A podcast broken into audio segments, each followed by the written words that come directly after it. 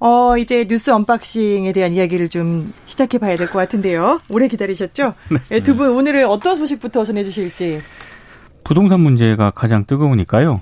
정부가 이천이십팔 년까지 서울 권역에 십삼만 이천 가구 이상의 주택을 신규 공급하겠다, 어제 이렇게 대책을 내놓았습니다. 그러니까 도심 고밀도 개발을 위해서 서울시의 용적률 규제와 삼십오 층의 층고 제한도 풀기로 했는데요. 십삼만 이천 가구 가운데 서울에 십만 칠천 가구가 들어서고요. 나머지 이만 오천 가구는 기존 삼 기 신도시에 추가 조성되거나 서울 인근 유휴부지에 이제 조성이 될 예정인데, 한 가지 좀 특징적인 것은 공공고밀 재건축이라는 그런 모델을 들고 나왔다는 점입니다. 그러니까 공공고밀 재건축이라는 거는 굉장히 높이 짓겠다. 근데 그렇죠. 공공임대주택이다. 이런 얘기인가요? 그러니까 이제 엘에이치나 서울주택도시공사, 그러니까 에스에이치 등의 공공참여를 받아들이는 조합에 한해서 용적률을 완화하겠다는 겁니다. 그래서 최대 오십 층까지 개발할 수 있도록 이제 제한, 제한을 풀겠다는 건데요. 대신에 이제 늘어나는, 주택이 늘어나지 않겠습니까? 이 늘어나는 주택의 최대 칠십 퍼센트는 공공에 기부 체납하는 그런 방식으로 하겠다라는 거고요. 다만 여기에서는 약간 지금 서울시와 좀, 좀 조율이 좀 필요한 것 같습니다. 서울시 같은 경우에는 주거지역을 좀 이동을 해서 오십 층으로 짓는 것은 가능하지만, 주거지역의 층고 제한은 삼십오 층으로 제한이 된다. 그러니까 서울시의 도시기본계획의 삼십오 층 룰에 대해서는 변화가 없다, 이런 입장을 밝혔기 때문에 이 부분에 대해서는 조금 조정이 좀 필요한 상황입니다. 이게 공공고밀 재건축이라는 게, 그러니까 원래 공공 재건축이라는 걸 지난 오월에 발표를 했었습니다. 그래서 공공이 주도하는 재건축을 하겠다, 재개발하겠다, 이런 얘기였는데, 이번에 이제 방금 말씀하신 기부 체납을 통한 공공임대, 공공분양 물량을 좀 늘린 것으로 보이고, 그다음에 말씀하신 대로 이제 용적률을 이제 삼백 퍼센트에서 오백 퍼센트로 완화한다, 이 내용이 있는 것인데, 지금 이 재건축 조합들이 지금 서울 시내에 있는데, 이 조합들이 여기에 이제 엘에이치나 에스에이치가 공공 이 여기 이제 재건축 사업에 이제 참여하는 것을 동의를 해야 이제 이것이 가능한 거거든요. 그것이 전제되어 있는 물량이 이제 지금 한 칠만 호 정도 있는 거죠.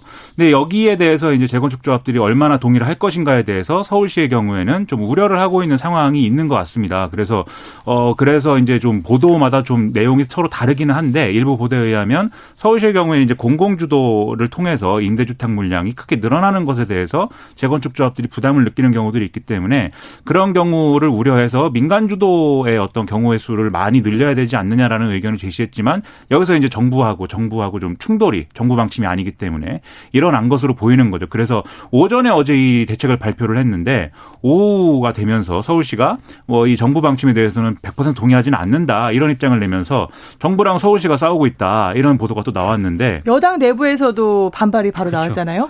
그렇죠. 오후가 돼서는 이제 서울시가 진압이 됐습니다. 그래서 우리가 뭐 그렇게 서로 다른 입장 아니다, 이렇게 아, 설명을 네, 진압이 했고요. 진압이 된 건가요, 서울시랑은? 뭐 의견 조율이 좀 됐죠? 예. 그렇죠. 저는 이제 제가 시사 평론가다 보니까 이렇게 막 주관적인 얘기를 막 이런 데서 합니다. 네. 완벽 진압은 아니고요. 네. 여지를 좀 남겨둔. 여지를 좀 남겨둔. 그렇죠. 네. 그리고 말씀하신 대로 여당 내에서도 이제 좀 딴소리가 나오는데, 예를 들면은 마포에 이제 지역구가 있는 더불어민주당 정청래 의원의 경우에는 이 당 의원총회에서, 예를 들면 상암동은 이미 임대 비율이 사십칠 퍼센트에 이르는데 또 임대주택을 지어야 되는 거냐, 정부가 일방적으로 발표한 이런 방식은 안 된다, 이렇게 항의를 했고, 이외에 몇몇 의원들도 이제 지역구 상황이나 이런 것 때문에 좀 반발하는 모습을 보였다고 하고요.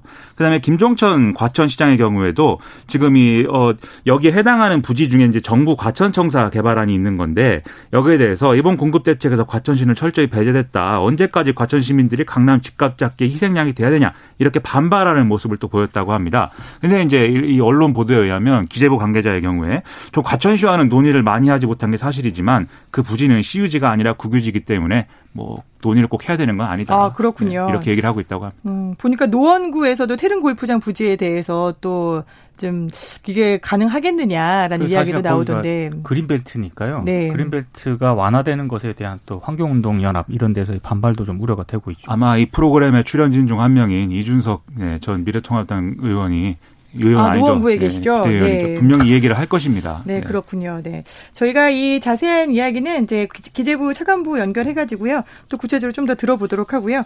어제 그 윤석열 검찰총장의 그저께 발언에 대해서 이제 어제 정치권에서 좀 불이 붙었어요. 어떻게 된 일이었죠? 상당히 좀 특이한 일이라고 생각이 되는데요. 어, 윤석열 검찰총장이 이제 신임 그 검사들 임관하는 그 임관식에서 이제 독재와 전체주의 배경 뭐 이런 얘기를 한 거에 대해서 더불어민주당 소속 인사들이 이제 어떤 날선 반응을 이어가는 그런 모습이었습니다. 그래서 지금 전당대회 출마한 박주민 의원의 경우에는 이 페이스북에, 항상 페이스북에 요즘에는 쓰는데요. 이 페이스북이 꼭 이렇습니다. 페이스북을 많이들 하시니까. 근데 페이스북에 국민의 요구인 검찰개혁을 검찰수장이 나서서 독재 전체주의로 폄훼하려 한다면 이것은 기득권 지키기라는 비판을 피해갈 수 없다. 이렇게 좀 썼고, 최고 의원에 출마한 이원욱 의원의 경우도 검찰총장 역할이 아닌 검찰, 정, 검찰 정치를 하고 싶으면 검찰총장을 그만두고 해라 이렇게 썼습니다. 신동근 의원도 검찰개혁 반대를 넘어서 사실상의 반정부 투쟁 선언을 한 것이다. 문재인 정부를 겨냥한 그건이라고 해석할 수밖에 없는 발언이다. 이렇게 평가했고요. 뭐 유기용 의원도 뭐 윤석열 검찰총장의 섬뜩한 자화상이다. 뭐 본인에게 해야 될 말이다. 뭐 이렇게 지적을 또 했습니다. 그 외에 이제 원외에서도 더불어시민당 공동대표를 지냈던 이제 최배근 건국대 교수의 경우에도 미래통합당의 검찰 정치 검찰임을 공개적으로 선언한 것이다. 뭐 윤석열 총장을 탄핵하고 추미애 법무부 장관이 징계를 해야 된다. 이렇게 주장을 했는데, 반면 미래통합당은 윤석열 검찰총장을 거듭 추켜 세우면서 이 권력을 향한 수사를 철저히 해야 된다. 이렇게 강조하는 모습이었습니다.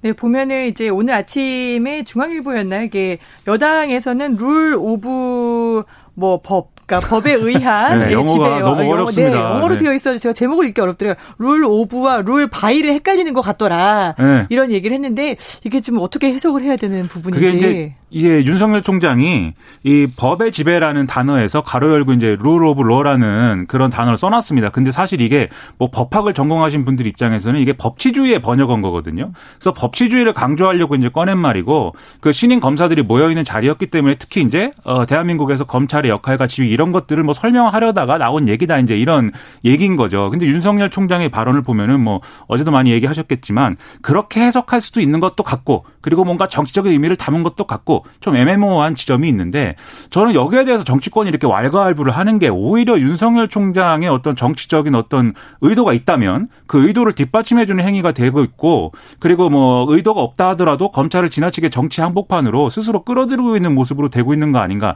이런 의심을, 이런 좀 뭐랄까요 우려를 가지게 됐습니다. 그래서 윤석열 총장이 민주주의하고 무슨 전체주의 뭐 배격 이런 걸 얘기했는데 그냥 그렇구나 하면 되는 일이 아닐까요? 뭐 예를 들면 대한민국은 전체주의도 아니고 독재도 아니니까 검찰도 검찰개혁을 통해서 그러한 좋은 대한민국 만드는데 뭐 협조해라, 함께하자 이렇게 얘기하고 넘어가면 될 일인데, 어, 독재와 뭐 전체주의라는 말을 지금 보수야당이 쓰고 있다고 해서 여당이 똑같은 말을 썼다는 이유만으로 이렇게 막 이렇게 비판의 목소리를 내는 것이 과연 도움이 되는 일인가 좀 의문이었습니다. 저는 링컨의 어떤 게티스버그 연설을 따온 게 아닌가라는 생각이 드는데, 민동기 기자님 어떠세요? 이 룰 오브와 룰 바이의 논쟁은 언제까지 좀 계속될까요? 언론들이 논쟁을 좀 부추기는 측면이 많은 것 같고요. 사실 김유나 평론가 얘기대로 이게 이럴 만한 사안인가라는 생각이 좀 듭니다. 다만 이제 윤 총장 입장에서 제가 윤 총장의 어떤 태도도 약간 문제가 있다고 보는 게, 언론들이 여론조사 하지 않습니까? 각종 대선 후보 여론조사. 예전 같으면 본인 이름 빼달라 그랬거든요. 그렇죠. 요즘은 본인 이름 빼달라는 얘기를 안 하고 있습니다. 그러다 보니까 이런 이런 좀 추상적인 발언들이 언론으로 하여금 여러 해석을 좀 낳고 있는 게 아닌가. 또 그런 요인도 분명히 있는 것 같다. 이게 제 생각입니다. 이름은 빼야죠. 본인이 대선 출마 선언한 것도 아닌데, 정치인도 아니고. 근데 예전에는 본인 이름 빼달라고 했었거든요. 근데 요즘은 안 하더라고요. 네, 이 방송 들으시는 윤석열 총장 앞으로 여론조사에서 어떻게 하실지 결정해 주시고요. 네, 뉴스 언박싱 지금까지 고발뉴스 민동기 기자 그리고 김민아 시사평론가였습니다. 고맙습니다. 고맙습니다. 네, 케이비에스 일라디오 김경래의 최강시사 듣고 계신 지금 시각 일곱 시 삼십팔 분을 지나고 있고요. 여러분께서는 지금 케이비에스 기자 김양순이 진행하는 케이비에스 일라디오 김경래의 최강시사 여름특집 최강 어벤져스 듣고 계십니다.